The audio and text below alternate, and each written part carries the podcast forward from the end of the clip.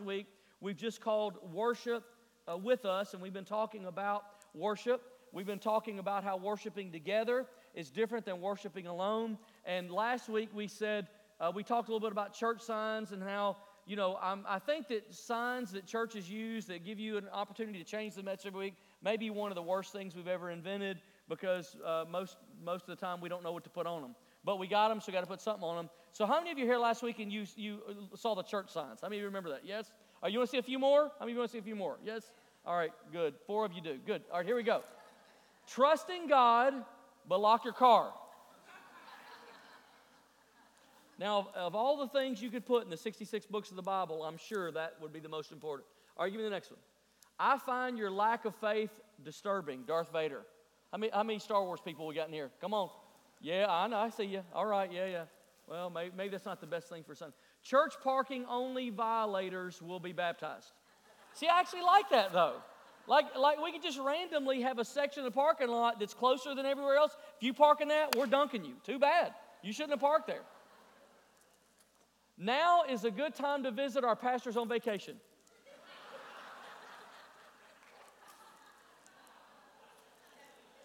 Houston, we have a problem. All right. Blessing of pets. Bring your dog or cat or whatever. Hamster, gerbil, I don't know, whatever, fish, and lawn chair. All right, this will be a good day there. How to have a better marriage every Thursday. Now, Friday to Wednesday on your own. But Thursday's going to be awesome. Can't wait for Thursday. Come worship with us. Okay, how many of you have seen somewhere, bulletin, sign, tweet, email, Facebook, right? Come worship with us. How many of you have seen that somewhere? Yes? Good. So, so come worship with us is this idea, uh, phrase that we probably overused, and so it's sort of lost a little bit of its meaning. So we've been talking about in this series, last week we talked about what worship is, and we said worship is recognizing God.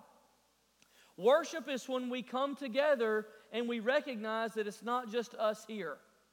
God is with us. God is in the room. God is, God is here. And so maybe, maybe you've heard this statement. Uh, we tend to worship at work, work at play, and play at worship. Say that again. We tend to worship at work, work at play, and play at worship. Never have I seen a time where that is more true. We, we, we've got those connections confused. And so that's not how we want to approach worship at all. Worship is when we recognize who God is, that He's all-powerful, that He's all-loving, that He's in a class all by Himself, and that He's present. Look, the truth is, I feel bad for people who go to church and don't know God's here. Like, I feel bad. I feel, look, we, we can't compete with the talent pool of Disney World or some new movie or some technology. or that, That's not what this is about. But I feel bad for people who go to church. Churches, let's face it, church is flat out boring if you don't know God's there. It's just the same thing over and over and over. Unless you recognize that Jesus is in the room. And now that changes everything. Yes, if you know Jesus is in the room, that changes everything. And so what, that's what worship is. Worship is, resp- is, is uh, recognizing God, and then worship is responding to God. If Jesus is here, what does He want? Once we become aware that He's in the room, we also become aware that He's inviting us and He's calling us toward Him. So worship is responding to that call. Last week we read Matthew eighteen twenty, wherever two or three are gathered together in my name, there I am in the midst of them. This verse says everything we need to know about worship. When Christians worship together, Jesus is right there in the middle of them. He is present. There's something about worshiping together that is different than worshiping by yourself. There's something different. Jesus' presence is shared by more people collectively. More people share the powerful experience of recognizing and responding of God to God. And in that atmosphere, Jesus does powerful things. So what happens when Jesus is here? Well, the Bible, the Bible tells us uh, in one story, just after Jesus' resurrection, just days after, the disciples or his followers were locked down, hiding in a room, the doors locked, afraid that the Jews would come after them, the Jewish religious leaders, or the Romans would come after them and per- persecute them, arrest them, even worse than that, maybe crucify them the way that they crucified Jesus. They didn't really know what was going to happen. And they were accustomed to having Jesus there in the room with them in moments like that. But here they were, because Jesus promised in John fourteen, eighteen, and nineteen, before he was crucified, he said, "I will not leave you as orphans. I will come to you. Before long, the world will not see me anymore, but you will see me, because I live. You also will live." However, here they are hunkered down in a room with the doors locked, confused and frustrated, and Jesus is gone. He promised to be with them, but he's gone. The leader who led them through the last three years and who was a reliable voice of truth and wisdom is not in the room, and they are by themselves because they had an idea that this was going to end a lot different than it ended. Jesus was supposed to take back Jerusalem. Jesus was supposed to overthrow the Roman oppression. Jesus was supposed to put the Israelites and put the Jews and put the disciples back into power and restore Israel to its former glory when King David ran everything, and they were going to be right there at his right hand and his left hand ruling with him. Instead, he was mercilessly beaten and killed like a criminal. It did not turn out the way they thought it would. How many of you have ever had an experience where something didn't turn out the way you thought it would? Yes, it's collective. Maybe you thought that the diagnosis you got at the doctor would turn out different than it did. Maybe you thought the job would work out differently than it did. Most people, if not everybody, who gets divorced didn't get married thinking that it would turn out like that. But it did. It turned out differently.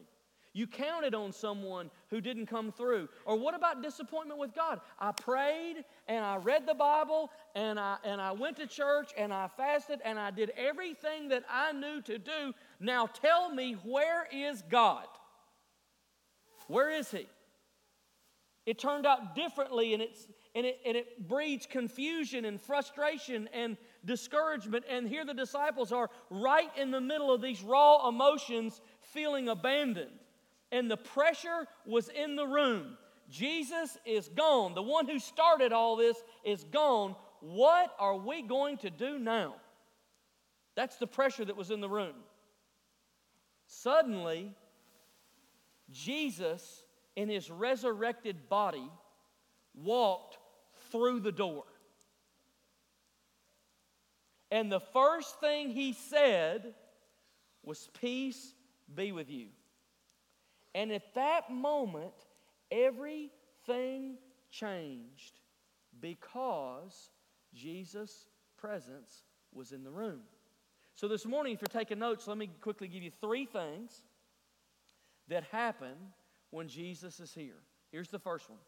Peace replaces pressure. Peace replaces pressure. The Hebrew word for peace, you, you've probably heard somewhere, is shalom. And the word shalom doesn't mean just the absence of trouble, and it doesn't just mean, I hope nothing bad happens to you today, good luck. The word shalom, listen, means you are surrounded by God. So when Jesus entered that room and he said, "Shalom to you," he said, "You are surrounded by God to you."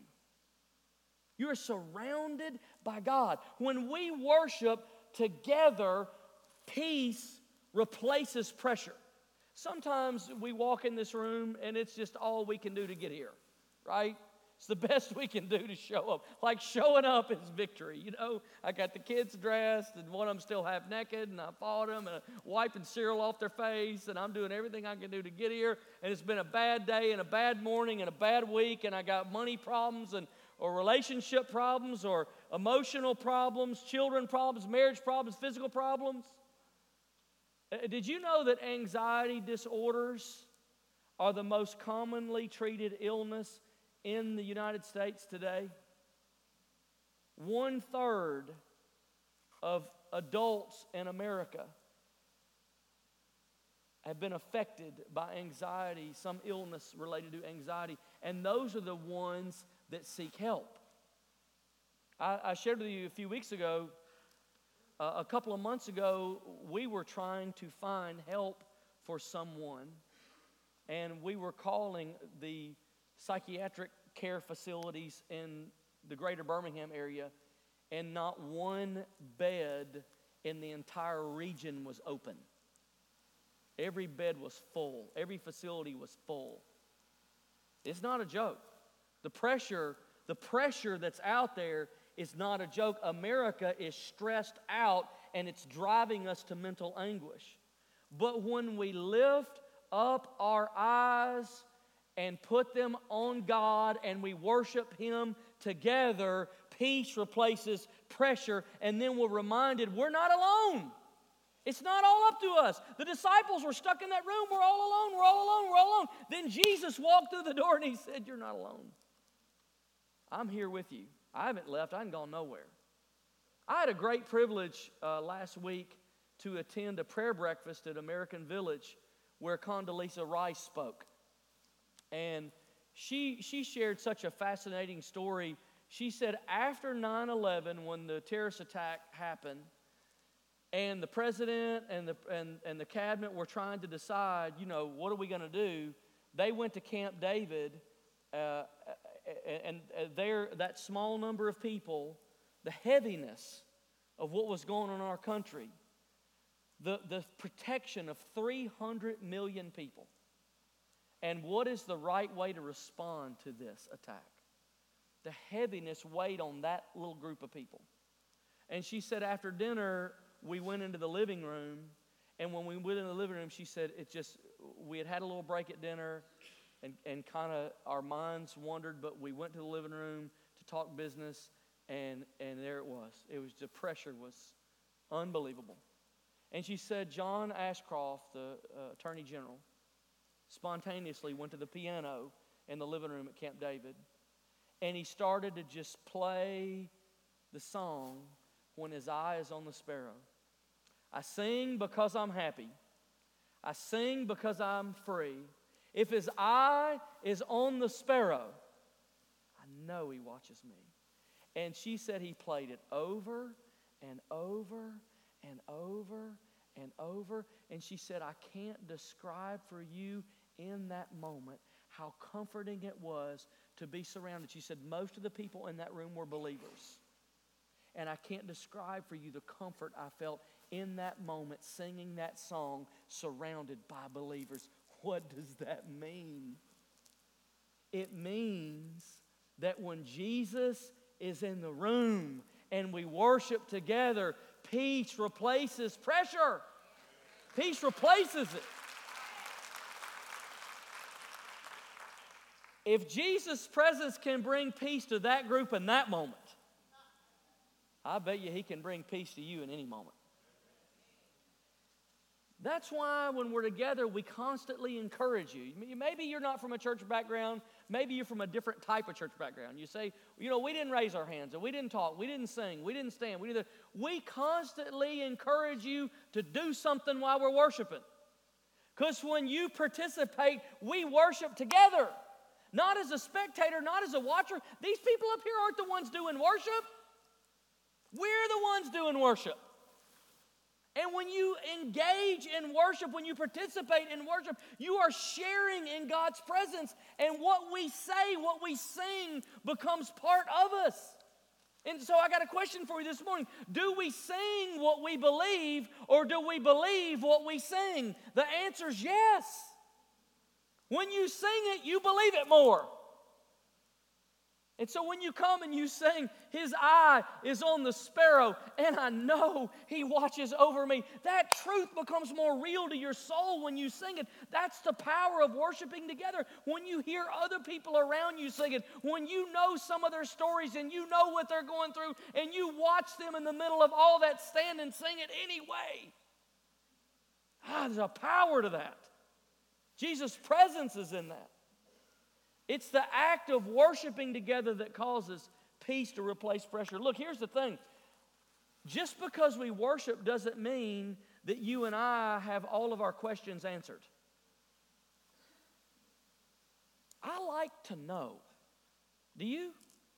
I like to know. I want to know why. Don't tell me what. Tell me why. I want to know why this happened and why that didn't happen. And I want to know why. That's how my nature. I think it's human nature generally. But when I come together with you and we worship, I don't have all my questions answered. But you know what does happen oftentimes? The pressure of needing to know the answer goes away. And peace fills that space where there was once pressure. Peace replaces pressure. Here's the second thing that happens. Clarity replaces confusion. There's this story in Scripture where two guys are walking down a road talking just a couple days after Jesus was, was killed, was crucified on the cross. And, and the whole region is just inflamed with this story about this guy, this carpenter, this leader, this rabbi who's been crucified, and what does it mean, and who was he, and how did all this work? And they're discussing this. And Jesus, who's dead and resurrected from the grave, comes and walks alongside them. Now, that would have been a pretty cool moment, to be two guys walking on the road, and Jesus walks up next to you. But the thing is, the Bible says he, they didn't recognize him. I don't know how that works, but they didn't recognize him. They didn't, they didn't know. You know, I, I don't know if, you know, what a resurrected form looks like. But they didn't recognize him. And, and as they were talking, they were talking about Jesus' crucifixion, and Jesus began to explain to them who he was and about the Old Testament and how this fulfilled everything that God said in the Old Testament and why he had to die and all that. So uh, they kept walking, went to their village, went to their house, and he even stayed and ate with them for a little while. And in Luke twenty-four, we pick up the story. He's, uh, the Bible says, when he was at the table with them, Jesus was at the table with them, he took bread, gave thanks, broke it, and began to give it to them. Watch this. Then their eyes were opened, and they recognized him, and he disappeared from their sight.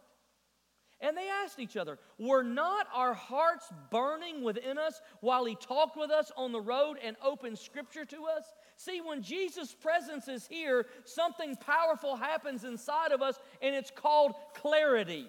When we worship together, our eyes are opened. We see things we didn't see before. Our understanding becomes more clear. Truth replaces our fantasies and our fictions.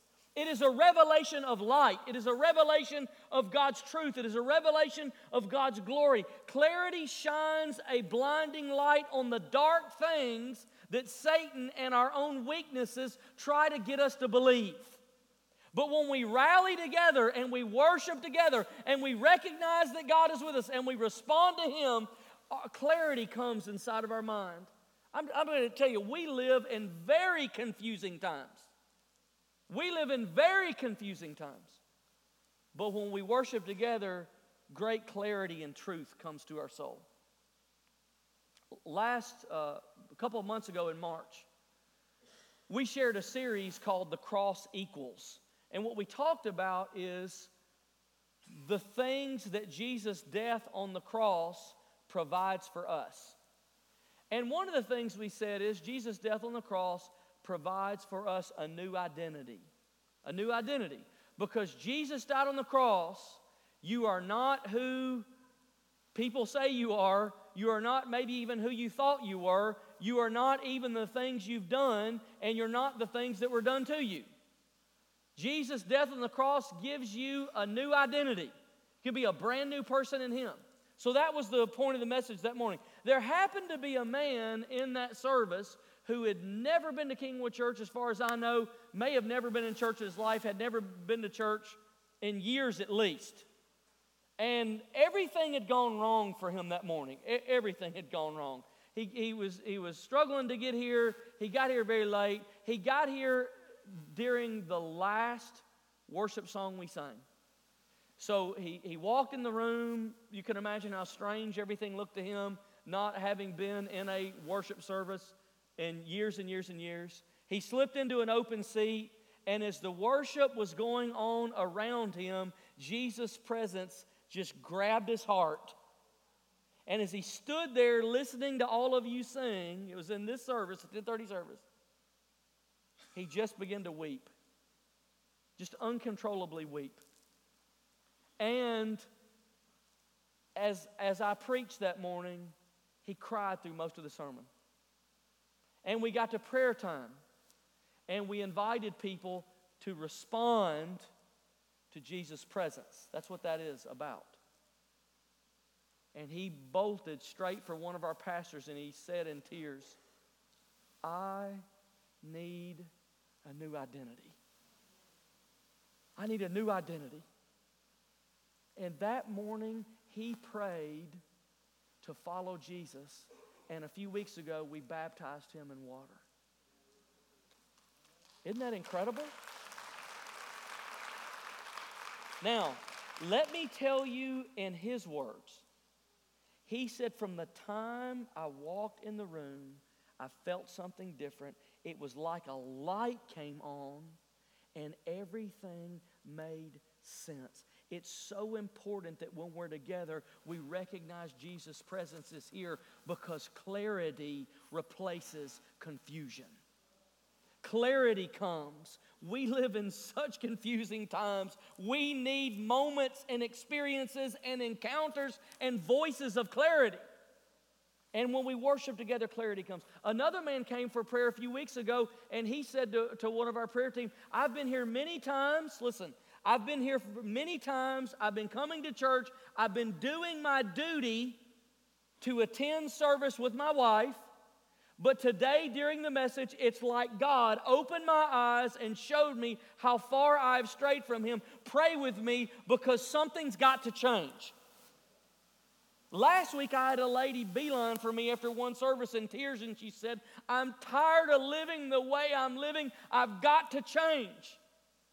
Do you, you understand? We don't have the ability to produce that in anybody else.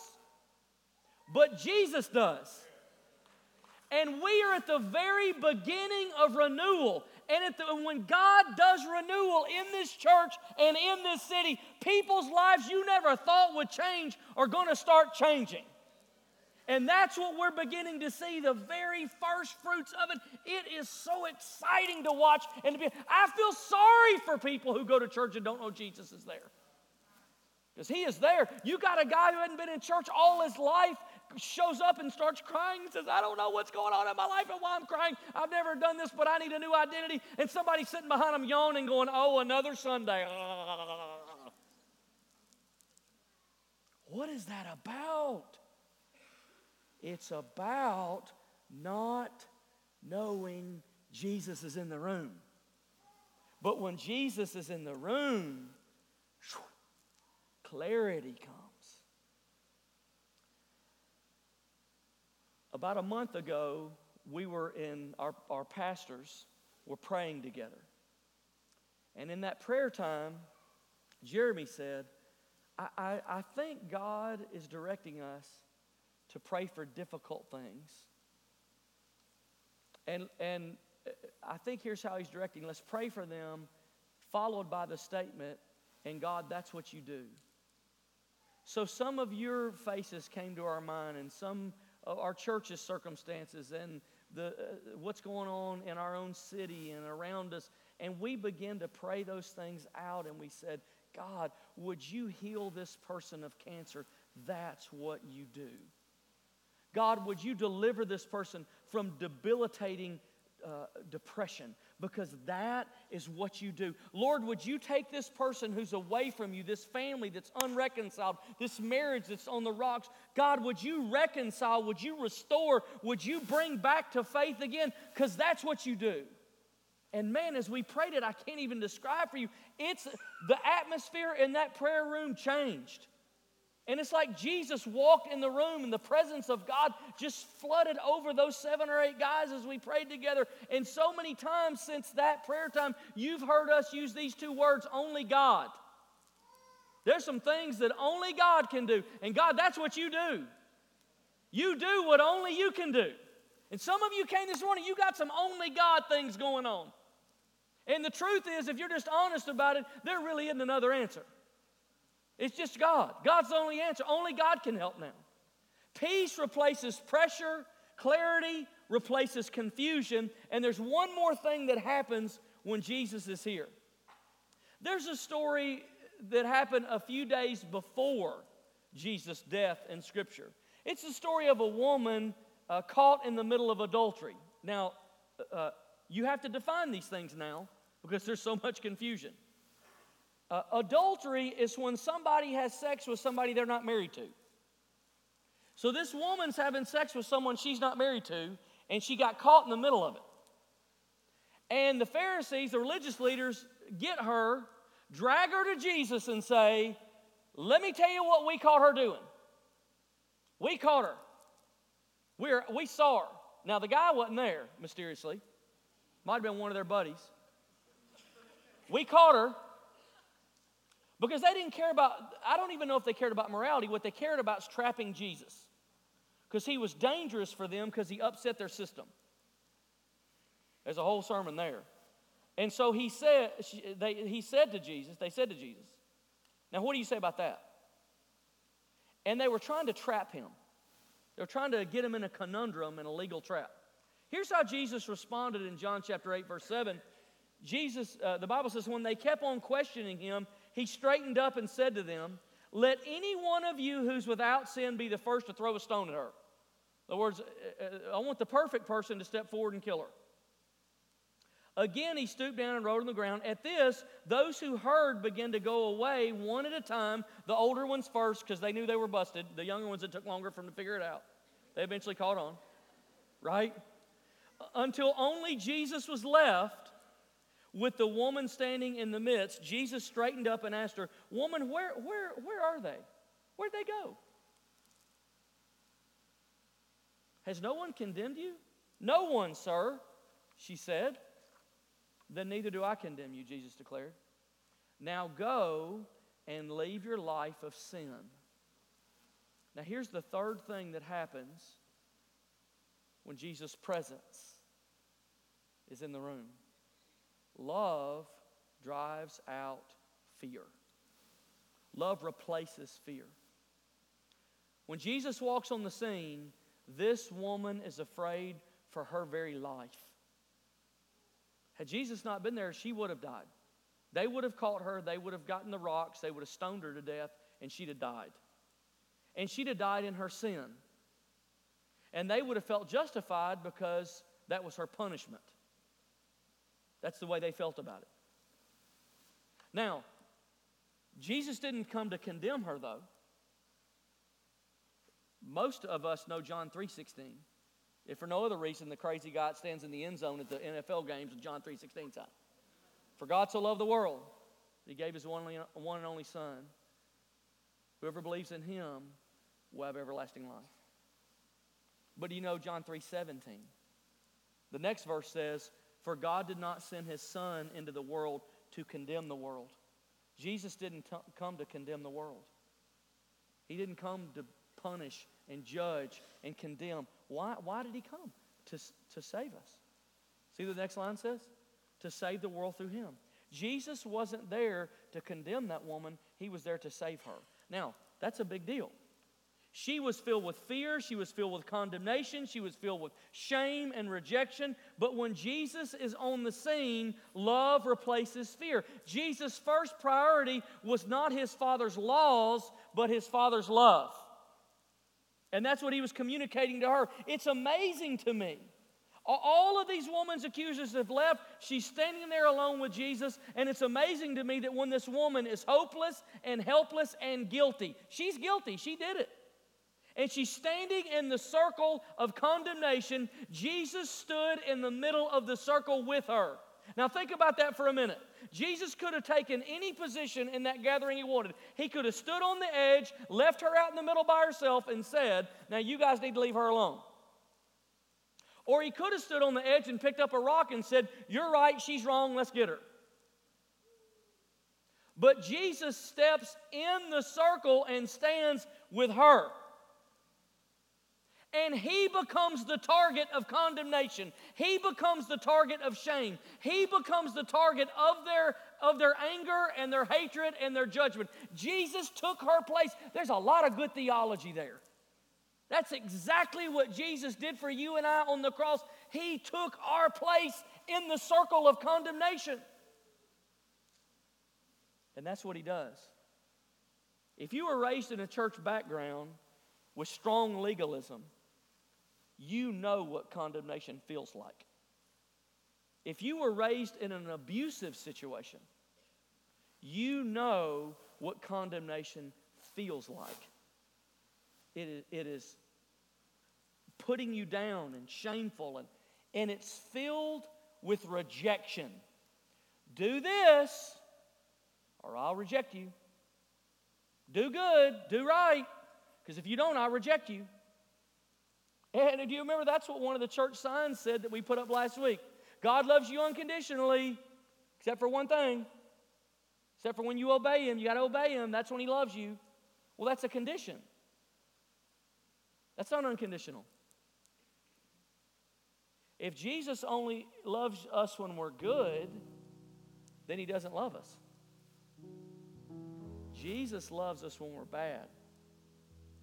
And it's actually his acceptance and love that gives us the power to change. Because there's no fear. Love replaces fear. And then we're not afraid anymore. We're not afraid of what's going to happen. Rejection is one of the most powerful tools of Satan to control us and to keep us away from God. Rejection and fear work together, and the thing we fear most is rejection. We fear the future, and we fear not measuring up, and we fear not dressing right and not fitting in, and we we fear getting our feelings hurt, or we fear rejection, so the first time we get our feelings hurt a little bit, we break relationship off. We do a preemptive strike. I'm going to reject you before you have the opportunity to reject me. My feelings are hurt, so I'm, I'm leaving. I'm done. And all of that is based in deep fear. We fear bad news. We fear mostly rejection, though. And Satan keeps us weak, and he controls us by fear and the fear of rejection. But look, Jesus is here today, and as we worship him, as we gather together in the presence of God and worship him, we are filled with love, and that love replaces fear. Last week, something occurred to me during our soak service. Probably the best soak worship service we've ever had. That's my opinion. Unbelievable, rich, sweet, deep presence of God. It was, it was glorious. And something occurred to me as the service crested and people began to talk and fellowship a little bit.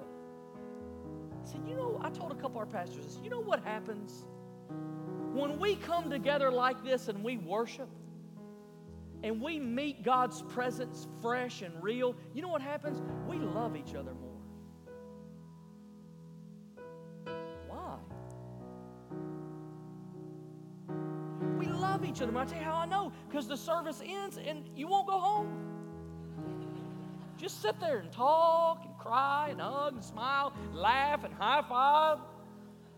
What is that about? Why do we love each other more when we worship God? Oh, it has a lot to do with this and this right here.